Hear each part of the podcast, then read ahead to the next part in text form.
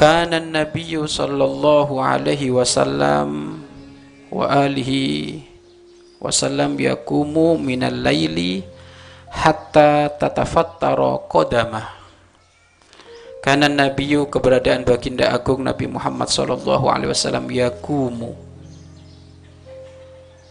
berdiri minal lail yakni bangun malam hatta tatafattara sehingga bengkak. Kodamah siapa nangis itu?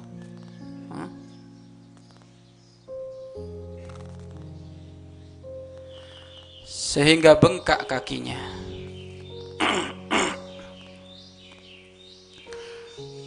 Fakultu lahu maka aku berkata kepada baginda Nabi Muhammad wasallam yakni Siti Aisyah lima tasna'u hadha ya Rasulullah? Kenapa engkau melakukan ini? Kenapa kamu ibadah sampai kakimu bengkak? Ada apa ya Rasulullah? Motivasi apa yang menjadikan kamu sampai ibadah begitu dahsyat kayak gitu? Padahal waqad ghufira laka ma taqaddama min dambika wa ma ta'akhkhar dan sungguh telah diampuni untukmu mata kodam dosa-dosa yang lampau wa mata akhor dan dosa yang akan datang. Tapi Nabi Muhammad nggak punya dosa. Hanya ada jaminan dari Allah Nabi Muhammad diampuni oleh Allah Subhanahu wa taala.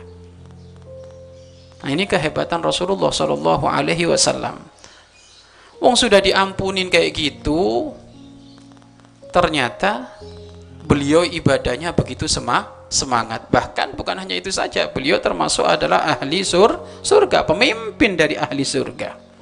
Tapi ibadahnya begitu dahsyat kayak gitu. Kola menjawablah baginda agung Nabi Muhammad sallallahu alaihi wasallam afala akunu abdan syakuro? Apakah salah jika aku menjadi hamba yang bersyukur kepada Allah Subhanahu wa taala. Aku melakukan ini dalam irama bersyukur kepada Allah. Artinya apa? Orang-orang soleh itu kalau dikasih kemuliaan oleh Allah yang ada syukur. Nggak ada sombong, jumawa, lupa itu nggak ada. Yang ada menambah kebaikan itu. Kemudian yang paling penting di sini adalah kesabaran kesabaran Rasulullah di dalam ibadah Begitu telaten Rasulullah bangun malam sampai kaki beliau bengkak. Ini bangun malam sampai kaki bengkak itu kayak apa modelnya itu?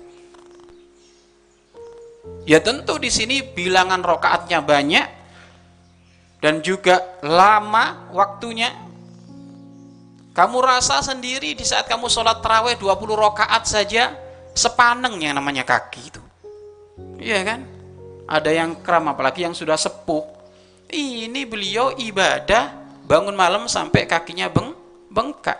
Artinya apa? Begitu tidak ada nilainya dan tidak ada apa-apanya diri kita dalam urusan bangun malam, ternyata di sana dahulu kala ada orang yang lebih hebat daripada kita.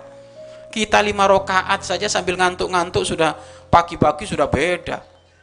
Kepalanya sudah gede itu, kayak merasa ahli sur, ahli surga.